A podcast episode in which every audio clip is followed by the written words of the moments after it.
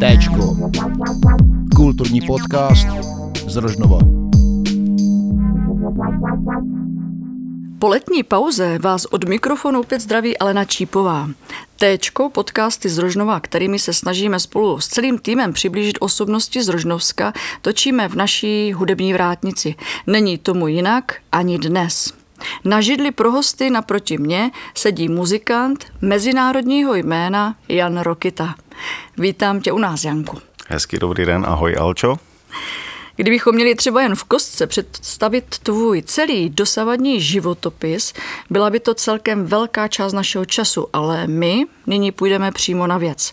Čeká nás povídání o dvou festivalech, Rožnovská božská flétna a Ostravská muzika pura, jejímž si ředitelem. Také ohlédnutí za tvou dosavadní kariéru spolu s ukázkami z CD Returns from Afar, čili návraty zdaleka. A nemineme tvoji lásku k vínu. Než ti dám slovo, nalaďme se na hudbu, která tě provází již půl století. Můj host za svým milovaným cymbálem v rumunském tanci Jam Paralele.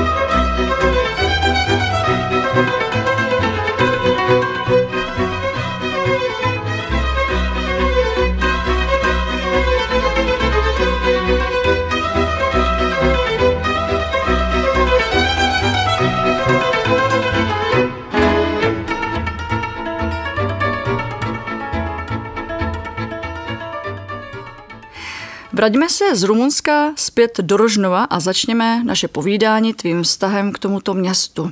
Navázat pak můžeme již zmíněnou božskou flétnou, festivalem, který se na nás těší již začátkem října.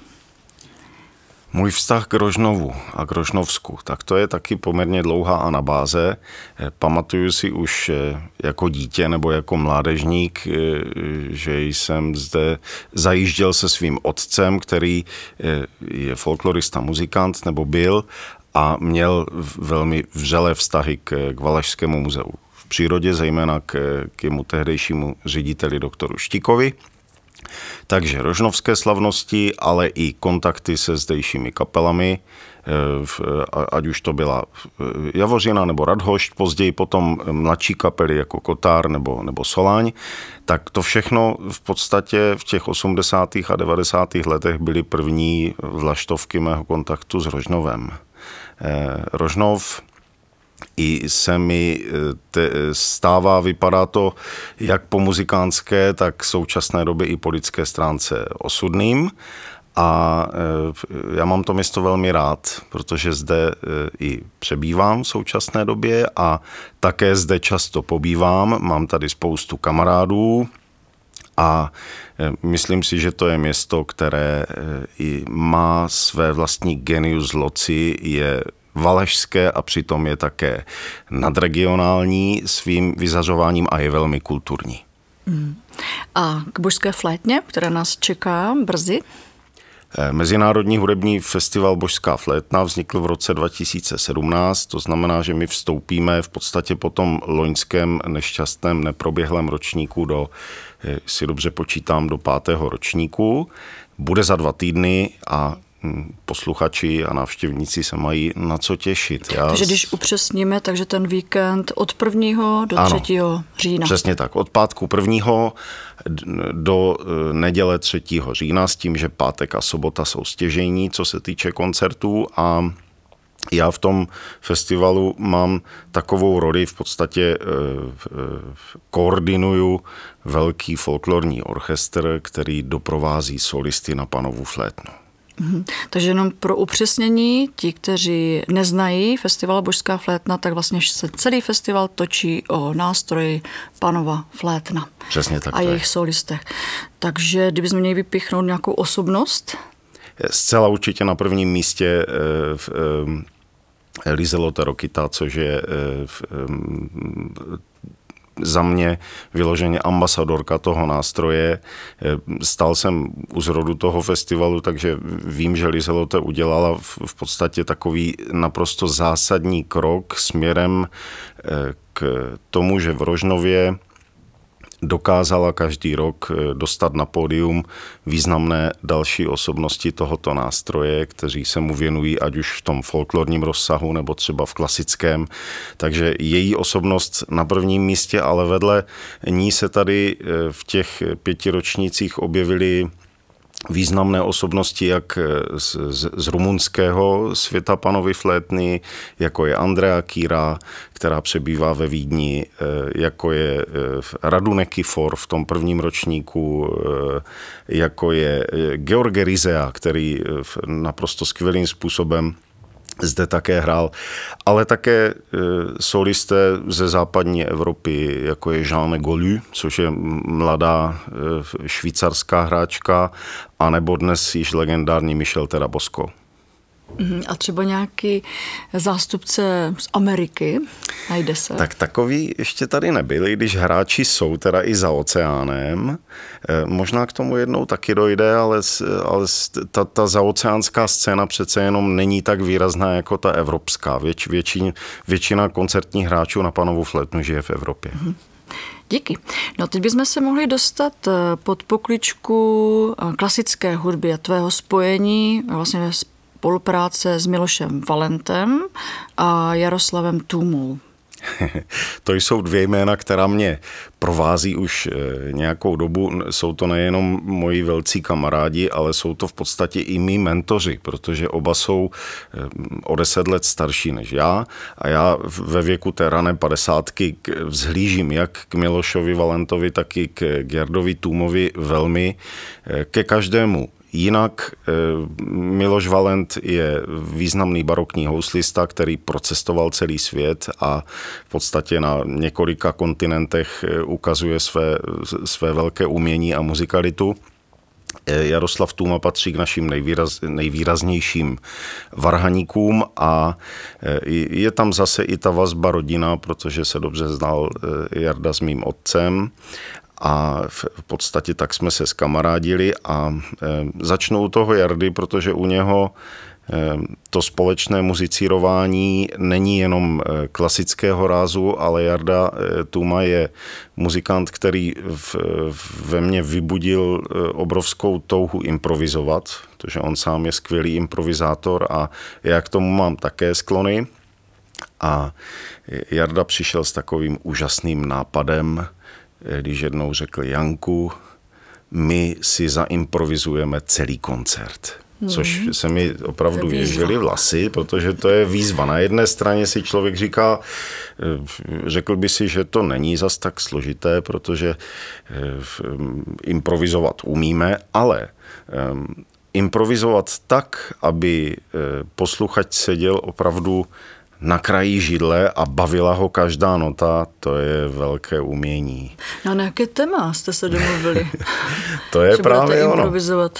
My jsme, eh, dlužno dodat, že jsme improvizace vkládali do našich společných koncertů, na kterých se mimo jiné podílela i Lizelote na Panovu flétnu, eh, na některých, ale některé jsme hráli jenom, jenom ve dvojko, jak se říká, a někdy jsme si zvolili téma, A jeden koncert byl čistě improvizační, měl 50 minut a nedomluvili jsme si vůbec nic, jenom to, eh, musíte si představit, že Jarda Tuma hrál na, velký, eh, na velké koncertní varhany a měl také portativ, měl harmonium na pódiu, já jsem tam měl cymbal, různé typy dechových nástrojů, zobcové fletny, duduk, a tak dále. A domluvili jsme se akorát, v jaké kombinaci začneme a v jaké skončíme. A všechno mezi tím eh, byla, eh, bylo prostě úplně jako ve vzduchu, jak to dopadne, co bude, kdo co začne a tak dál. Bylo to velmi napínavé. Mhm, no to věřím. Ty jsi vlastně by se zmínil, že existuje nahrávka, ano. tak na to se těším. Eh, já, já vlastně asi taky, protože jsem ji slyšel dvakrát a my jsme ji s, s Jardou i analyzovali a e, řekli jsme si i, které momenty nebyly třeba napínavé, dost napínavé a snažíme se z té dost nahrávky... adrenalinové. Přesně tak, snažíme se s, s ní poučit, protože tam jde o to, aby výstavba toho koncertu e, byla taková, aby ty lidi prostě celou dobu bavila. Mm, no, super, těším se moc. Teďka nás čeká další ukázka, zase vlastně z toho CDčka Návraty zdaleka a budou to libanonské tance, kde jsou použity typické nástroje po, pro tuhle arabskou hudbu, nástroj nej, kanun a darbuka. Takže zaposlouchat se můžete do arabské muziky.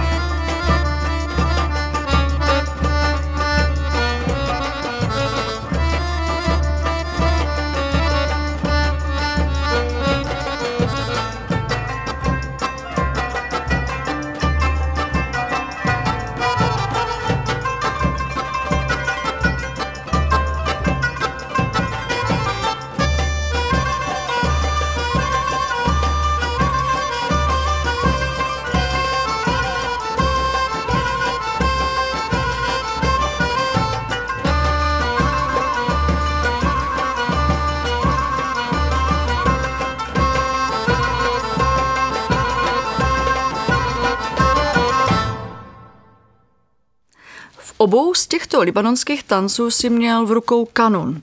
Představ nám tento pro mnohé z nás neznámý nástroj, prosím úžasný nástroj. Když eh, vyslovím to jméno, tak já úplně slzím, protože eh, jsem zažil s nástrojem kanun, jsem, jsem zažil eh, nádherné chvíle v době, kdy jsem působil v Mezinárodním folklorním divadle v Amsterdamu, což bylo v letech 1995 až 2002.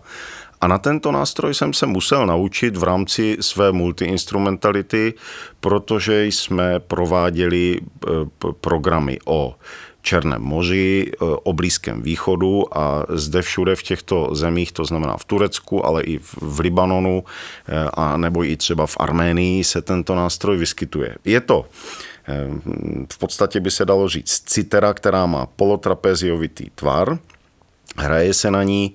To jenom bych vysvětlila ano, ten tvar. Ten tvar, se o tom trapezium, když si, když si eh, posluchači představí cymbal, tak to je plné trapezium. To znamená ty dvě šikmé strany, které se rozšiřují a v podstatě na, na spodní straně je ten nástroj delší než na té vrchní. A u kanonu je to v podstatě, řekl bych, jako poloviční. Na jedné straně je, je mm, ta strana, nebo jedna strana je rovná a na druhé straně je teda je vlastně takže eh, struny jdou z vrchu dolů a neustále jsou delší a ten nástroj je laděný diatonicky, to taky vysvětlím, to znamená, nejsou tam všechny pultóny, ale je laděný vždycky v nějaké konkrétní tónině a teď, a teď se dostaneme k tomu, co dělá kanon tak sexy, a to, je, to jsou malé železné e, takové, jako dalo by se říct, destičky, pa, destičky které se překlápějí dolů nebo nahoru a ty tu strunu zkrac, zkracují, říká se jim mandalar, a ty vytvářejí mikrotóny. To znamená to všechno, co my v naší evropské hudbě nemáme. nemáme, protože cítíme většinou, nebo jsme, jsme se tak unifikovali do těch půltónů, a to všechno e, vlastně činí kánon tím fantastickým nástrojem, na kterém se dají ukázat všechny různé typy e, arabských tónin, kterým se říká makám. A e, i zvuk, když posluchač se zaposlouchá do, do, do, do kánonu, tak, tak to je prostě teskný, nádherný zvuk. Mhm. No a co se týče tvorby tónu, tak vlastně na prstech je potřeba mít jakési trsátka, ano, drápky. přesně tak. Jsou to, jsou, to, uh, jsou to trsátka, které jsou připevněny takovým kroužkem, mm-hmm. to znamená na ukazováčku a uh, těmi trsátky se vlastně vždycky Drnkne. rozezní ta struna mm-hmm. s tím, že se dá zahrát i tremolo mm-hmm. eventuálně. V tom, v tom je ten nástroj velmi podobný citeře. Mm-hmm. Ale maximálně vlastně dva. No, ano. Že bys měl třeba na čtyřech ne, prstech, ne, ne dva. Ne, vždycky mm-hmm. jsou dva. Mm-hmm. No bez vadíky moc. No a teďka bychom teda eh, navázali na to CD, které já jsem využila k těm poslechům, eh, protože tam je zmapováno spousta eh, vlastně tvé muzikantské tvorby za mnoho let, mnoho let. Takže jakési ohlédnutí za tvou dosavadní muzikantskou kariérou. Jak bys vlastně nějak vyzdvihl to, co vlastně, když se podíváš za sebe, hmm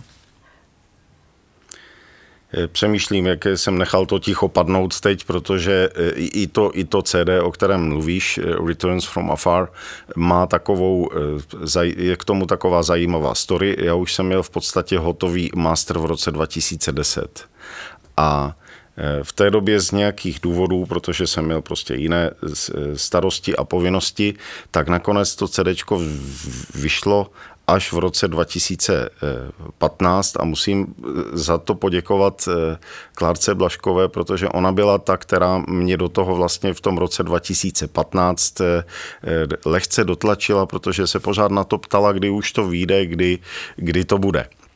Eh, to ohlednutí je zhruba 25 leté, to znamená, jsou tam nahrávky od roku 1990 až do roku 2015, opravdu v tom roce, kdy to CD vyšlo, tak tam byly ještě aktuální nahrávky. Takže čtvrtstoletí. Čtvrtstoletí, to zní tak dramaticky čtvrtstoletí, ale v podstatě eh, to bylo tedy od mého, od mých 20, dejme tomu, do, do mých 45, jo, což si myslím, že je dost dlouhá doba na to, abych ukázal své, své účinkování v, jednak s orchestrem ľudových nástrojů Radio Bratislava, to znamená Štefan Molota, houslista folklorní, ale také cymbalová muzika technik, ve které jsem začínal, kapela mého otce a později různá spojení, například Mezinárodní folklorní divadlo, ale také um, další solisté, se kterými jsem spolupracoval, vynikající flamenkový kytarista Arturo Ramon například, nebo indický herec Adil Hussain. Jako je, to, je to opravdu velmi pelmel, pestré. velmi mm, pestré mm, a, mm. a trošku to ukazuje i tu moji mentalitu. Já jsem tělem i duší Evropan, i když se někde vždycky cítím samozřejmě i doma, procestoval jsem to hodně. Ehm, narodil jsem se v Ostravě, teď, eh, teď tedy Rožnov a to všecko, co bylo mezi tím, tak jsem se snažil ukázat na tom CDčku a má to CDčko být nejenom zajímavým posluchačským zážitkem, ale má lidem i ukázat, že eh, bychom si měli navzájem porozumět eh, mezi národy, by mělo být porozumění a já si myslím, že zrovna muzika by k tomu mohla přispívat. Přesně tak, to si myslím, že je dobrým pojítkem.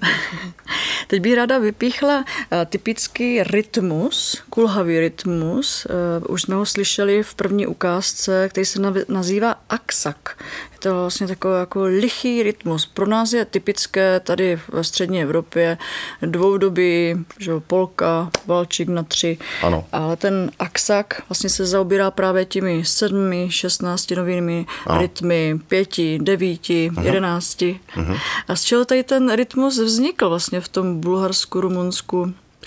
Eh, domníváme se, že jsou to eh, kroky tanečníků, to znamená, eh, tak jak tanečníci eh, prováděli kroky toho daného tance, tak, tak se vyvíjely tance, kterým my říkáme, že to jsou nepravidelné rytmy, ale neříkáme to správně. Ten rytmus je pravidelný, ale má pouze lichý počet dob. Mm-hmm. To znamená, že ať už je to pěti, sedmi, devíti, nebo jak v, například v Makedonii existují i jedenácti, třinácti, dokonce jsem slyšel už i dva a dvacet, mm-hmm. 16 složené takty. E, jsou to mm, velmi zajímavé rytmy, e, protože nám ukazují, že nejenom to naše, e, nejenom ty naše dvě a tři, které tady jsou, ale že i ten, vlastně ten ta lichý rytmus, ta složenina mm-hmm. může být velmi zajímavá a člověk se do toho dostane, zvykne si na to a zvykne si i na, i na to, že, že ten rytmus, který v sobě máme, tak nemusí být vždycky jako house beat, mm-hmm. jo? Mhm. Že, že máme v sobě i něco, celý ten život v podstatě je trošku takový zajímavě nepravidelný, takže z toho no, vycházejí ty rytmy. Aby posluchači vlastně se, si to dokázali představit, pojďme jim třeba ukázat právě ten 7. 16. nový, že to vlastně tada, Můžem, ano. Pokud by to bylo tak, jak ukazuješ to velmi správně a v případě, kdybychom ho učinili trošku rychlým třeba, tak, tak je potom romček, tomče, romček, tom, tadam, takatam, tidum, takatum, tatom. Jo? To je složení 2, 2 a 3 a naopak takový e, rytmus existuje třeba taky v Makedonii a, e, nebo i v Bosně, říká se mu e, sevdach, tak je 3 plus 2, 2 a ten je rum, ptatung, také čung, kdatam, papatung, kdatang, čintaradum, padatung, dakatung. Mm-hmm. S tím, že už nejsou vysloveny všechny, všechny mm-hmm. doby. No zeptám se, eh, bylo ti to přirozené od začátku? Vlastně, že jsi prostě začal hrát i tu muziku a pohoda, prostě zvládám, dobrý. Nebo jsi to musel do sebe nasávat? Mě ta muzika vzrušovala už eh, na konzervatoři, mluvím teď o té muzice čistě eh, folklorní, například rumunské, kde taky Jumparale, která zazněla, tak, eh, tak samozřejmě my jsme to v té době všichni muzikanti, tak nám to připadlo velmi zajímavé, orientální a atraktivní, takže už v tom věku těch 15, 16, 17 jsem tu muziku poslouchal. Později jsme ji provozovali v cymbalové muzice Technik, což dokazuje i ta nahrávka, která zazněla. A později potom ještě později tedy v Mezinárodním folklorním divadle už jsem těch rytmů hrál celou, celou řadu. A mm. člověk si na to zvykne. Jsem přesvědčen, že by každý, koho to zajímá, se to naučil. No to teda si jistá nejsou. Právě to vždycky řešíme s mým manželem Petrem a jako myslím, že pro každého to úplně není. A, si vzpomín třeba, no. když jsme bývali v Prachatici, ano. jak třeba eh, vyučující jako na mezinárodní úrovni eh, s tím měli problém. Prostě fakt ta německá vlastně eh, západní strana opravdu tady s těma rytmy, je to s, tak. s těmito rytmy měla ale, problém. Ale já mluvím zase z vlastní zkušenosti, protože vím, že je spoustu Holandianů třeba. Mm-hmm. Holandiané jsou takový národ, který hodně provozuje ohlasovou muziku. To znamená, že, že jsou kapely, které hrají výborně tureckou muziku mm. a jsou to holanděni, normálně jako rodem opravdu holanděni.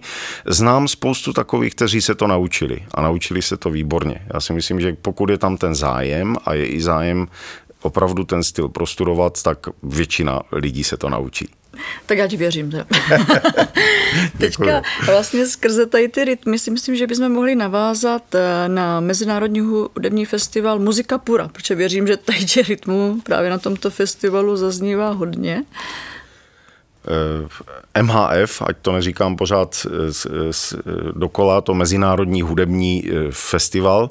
Muzika Pura vznikl v roce 2015 a byl to eh, v podstatě z mé strany to byl krok, který, o kterém jsem už nějakou dobu uvažoval a který v té době byl aktuální, totiž ukázat ostravskému publiku kus té mé zkušenosti nebo i, i těch mých kontaktů a toho přehledu, který jsem získal ve světě prostřednictvím festivalu. To znamená prostřednictvím toho, že e, ty skvělé muzikanty, kteří nějakým způsobem se pohybují v lidové hudbě, případně se dotýkají i jiných žánrů, ten festival se taky jmenuje, eh, nebo já mu, já mu tak říkám, že to je festival různých podob eh, lidové písně, není to čistě folklorní festival a lidové hudby. Tak od toho roku 2015 až na neproběhlý loňský ročník eh, bylo pět, pět edicí, pět ročníků, které ukázali ostravskému publiku, si myslím, velmi zajímavé formy zpracování lidové hudby a to od mm, Rumunska přes Maďarsko až po britské ostrovy. Dokonce tam byl i soubor, který dělal kombinaci barokní muziky a muziky lidové. Prostě celá škála mm, zajímavých interpretů. Mm. No a kdy se můžeme těšit na tento festival? Co jsme ještě zapomněli zmínit? Letos bude ten festival trošku takový okleštěný, protože jsme se teď v úvozovkách vyhrabali z velmi náročné eh, covidové doby a pevně věřím, že už to bude jenom lepší. Takže ano, posluchači se můžou těšit i letos. Budou ty koncerty, bývaly čtyři a teď budou dva takové delší.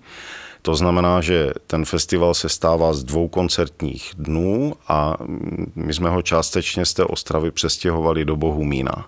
To znamená, jeden koncert bude v Bohumíně, ten bude v úterý 26.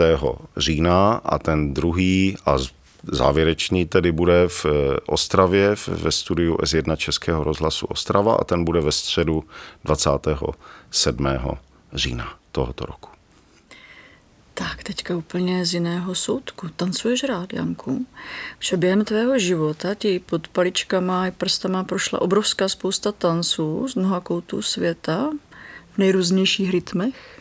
Teď jsi mi Alčo dostala, ale já, já ti vlastně za to děkuju, protože se můžu vyznat i z toho, že mám tanec strašně rád, ale e, vyhýbal jsem se mu už jako puberták poměrně úspěšně, protože nemám absolvované taneční, nevím, jak k tomu došlo v té době a kdybych to mohl zopakovat, tak bych je určitě absolvoval. Později jsem samozřejmě v rámci, dejme tomu, nějakých jako folklorních bálů, plesů se trošičku e, naučil tancovat. Nejsem žádný tanečník, ovšem musím přiznat, ale tanec mě obrovsky baví. Rád se na něho dívám a moc rád vidím, když to někdo umí. Mhm. Opravdu, když to má někdo v sobě. Jako, jako je skvělý muzikant přirozený, tak i rozený tanečník. E, to je úžasné někoho takového pozorovat. Jo, no a teďka láska k vínu tvá láska k vínu a tvé vzdělání kolem tady toho oboru? Je, no to jsou takové ty moje paralelní světy, by se dalo říct, protože eh, víno jsem načal, nebo za, začal jsem se mu opravdu seriózně věnovat ještě v Nizozemí a to se psal rok zhruba 2000 nebo 2001, kdy jsem si říkal, že chci o tom nápoji, který mě tak zajímá a který jsem i v nějaké rozumné míře samozřejmě konzumoval vždycky, takže se mu chci věnovat více do hloubky. Takže jsem eh, se, eh, když jsem skončil v, Mezinárodním folklorním divadle, což byl rok 2002, tak jsem se rozhodl, že si založím takovou malou firmu, eh, v rámci které budu propojovat muziku a víno. A bylo to prostřednictvím nějakých prezentací, koncertů a tak dál a degustací samozřejmě a chtěl jsem se v tom víně více vzdělat, takže jsem absolvoval intenzivní kurz ročník na eh, Nizozemské vinařské akademii, a po něm jsem začal studovat eh, v, eh, v různé stupně vzdělání v, u organizace Wine and Spirit Education Trust, což je britská organizace. Postupně jsem si udělal zkoušku Advanced, to znamená, to je pro pokročilé. A pak začal opravdu náročné studium, které se jmenuje Diploma Course, které jsem zakončil v roce 2009 a následně se stal takzvaným Wayne akademikerem. Mm-hmm. Ten titul eh, jsem získal eh, tak, že jsem musel obhajovat diplomovou práci v angličtině a dělal jsem to Psal jsem tam o exportním potenciálu moravských vín, takže to bylo velmi takové jako zajímavé téma, které si myslím, že je pořád ještě aktuální. Co vlastně mají ti moravští vinaři ukazovat ve světě? Hmm co k vínu říct, vín, vínem se pořád zabývám, dokonce teď, když eh, eh, spolu tady sedíme, tak eh, mohu prozradit, že ty aktivity hudební trošičku budou ustupovat a to víno bude přibývat, teda ne, ne jako množství vína, ale spíš ty moje činnosti v oblasti vína teď se zase zintenzivňují, takže možná do roka, do dne už v něm budu víc než v té muzice. Není to vyloučeno. Hmm. Mohl bys pro posluchače vysvětlit rozdíl, protože máš titul vinolog. Ano. A myslím, že si to někteří můžou zaměnovat za sommeliéra. Jaký je mezi tím rozdíl? Zásadní rozdíl mezi eh, někým, kdo by se mohl označovat jako vinný specialista nebo vinolog, třeba on to není žádný oficiální titul, ale označuje se tím někdo, kdo se zabývá eh, samozřejmě degustátorstvím, kdo by měl rozpoznat základní světové styly vína, kdo by měl eh, být schopný o nich někomu něco povědět a vysvětlit a eh, je to člověk, který se eh, orientuje ve světě vína nejenom v oblasti třeba vinných odrůd nebo degustace, ale i v oblasti marketingu. Měl by znát různé oblasti, měl by vědět, jaké styly se tam pěstují a měl by vědět, jak ten vinný obchod vůbec tak jako vypadá. Měl by znát tu scénu. Zatímco sommelier je člověk, který se také zabývá do hloubky vínem, ale kromě toho vína je to člověk, který eh, také ovládá eh, nebo zabývá se restauratérstvím, to znamená, že by měl vědět eh, také, jak se párují, jak se páruje víno třeba z pokrmy, to znamená snoubení vína a jídla. Měl by také, sommelier by měl ovládat, například oni se zabývají i, i destiláty, zabývají se pivem, zabývají se Eh, doutníky. Jo, to, to je taky zajímavý obor, kde se testují doutníky. Tak to dělá také sommelier a zabývá se prostě vším, co se odehrává ve špičkových gastronomických zařízeních, jako jsou restaurace. Tak to je takový základní rozdíl. Mm-hmm. Tak děkujem. Teďka zákařná otázka. Jak se ti hraje na cymbal po láhvi vína? Nemáš těch strun dvakrát tolik? Dobrá času? otázka. Přemýšlím, kdy, kdy se tak událo naposledy.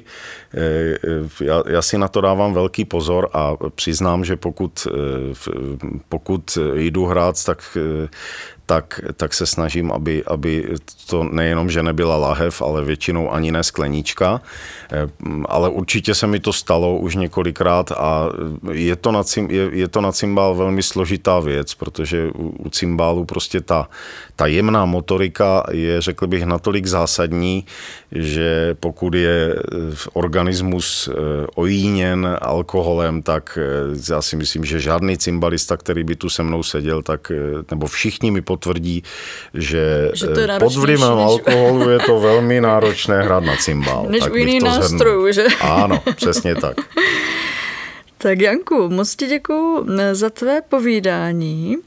A ještě než tě pustím domů, tak bych prosila o tip právě na jedno bílé a jedno červené víno, protože přehled máš obrovský, ale prosím o nějakou cenovou dostupnost, aby... já jsem, si ne, já jsem si nepřipravil vyloženě konkrétní lahev od konkrétního výrobce, ale moc rád bych eh, z, z, zviditelnil Eh, to naše, tady se ukáže i ta stránka toho, že jsem taky trošičku patriot v některých věcech, to znamená, budou to dvě moravské odrůdy, o kterých jsem přesvědčen, že že jsou, eh, že jsou velmi unikátní a že eh, by posluchači o nich měli vědět a zmíním také k ním pár výrobců, abych trošičku byl konkrétnější. Z bílých odrůd v si myslím, že jedna, která má velkou potenci a která je i svým takovým chuťovým profilem originální, je pálava. To je náš eh, moravský novošlechtěnec, říká se mu také dvojitá aromatická odrůda, protože je eh, vyšlechtěn z tramínu červeného a z, Milleru Turgau, což jsou obě, eh, obě aromatické bílé odrůdy. A pálava Není u nás na Moravě nasazeno mnoho, ale pokud je pálava udělaná třeba krásně do sucha, případně jenom s jemným zbytkovým cukrem, tak, tak jsem přesvědčen, že posluchači a milovníci vína tuto odrůdu ocení a zmínil bych jednoho výrobce, který má pálavu jako svou vlajkovou loď a to je vinařství Somberg eh, z Popic. U červené odrůdy je to Eh, odrůda velmi stará, naše, tradiční, a to je Frankovka, kterou často, eh, bych řekl, podceňujeme, protože z Frankovky se vyrábí i spoustu průměrných vín, ale ten, kdo Frankovku opravdu ctí a kdo, kdo ji dokáže krásně eh, udělat, je, je velmi progresivní mladý vinař Jan Stávek z Němčíček, který vyrábí Frankovky opravdu, které získávají v soutěžích, významných soutěžích třeba ze 100 bodů dostanou 91, 92 bodů. Takže Jan Stávek z Němčiček a jeho Frankovka. Janku, velké díky za náš rozhovor, protkaný příjemnou barvou tvého hlasu. Přeji vše dobré a těším se na setkání u kvalitní muziky s láhodným vínem v ruce.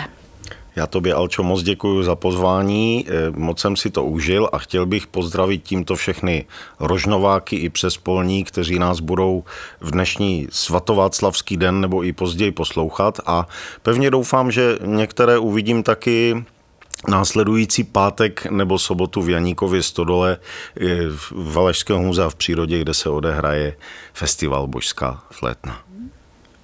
Před poslední ukázkou a zároveň cílovou rovinkou dnešního pořadu vás zvu na další díl našich podcastů z Vrátnice. Monika Kovářová a výtvarnice Ludmila Vašková k poslechu do vašich uší od 5. října. A nyní jirská melodie a zobcová flétna Janka Rokity. Opět naslyšenou se těší Alena Čípová.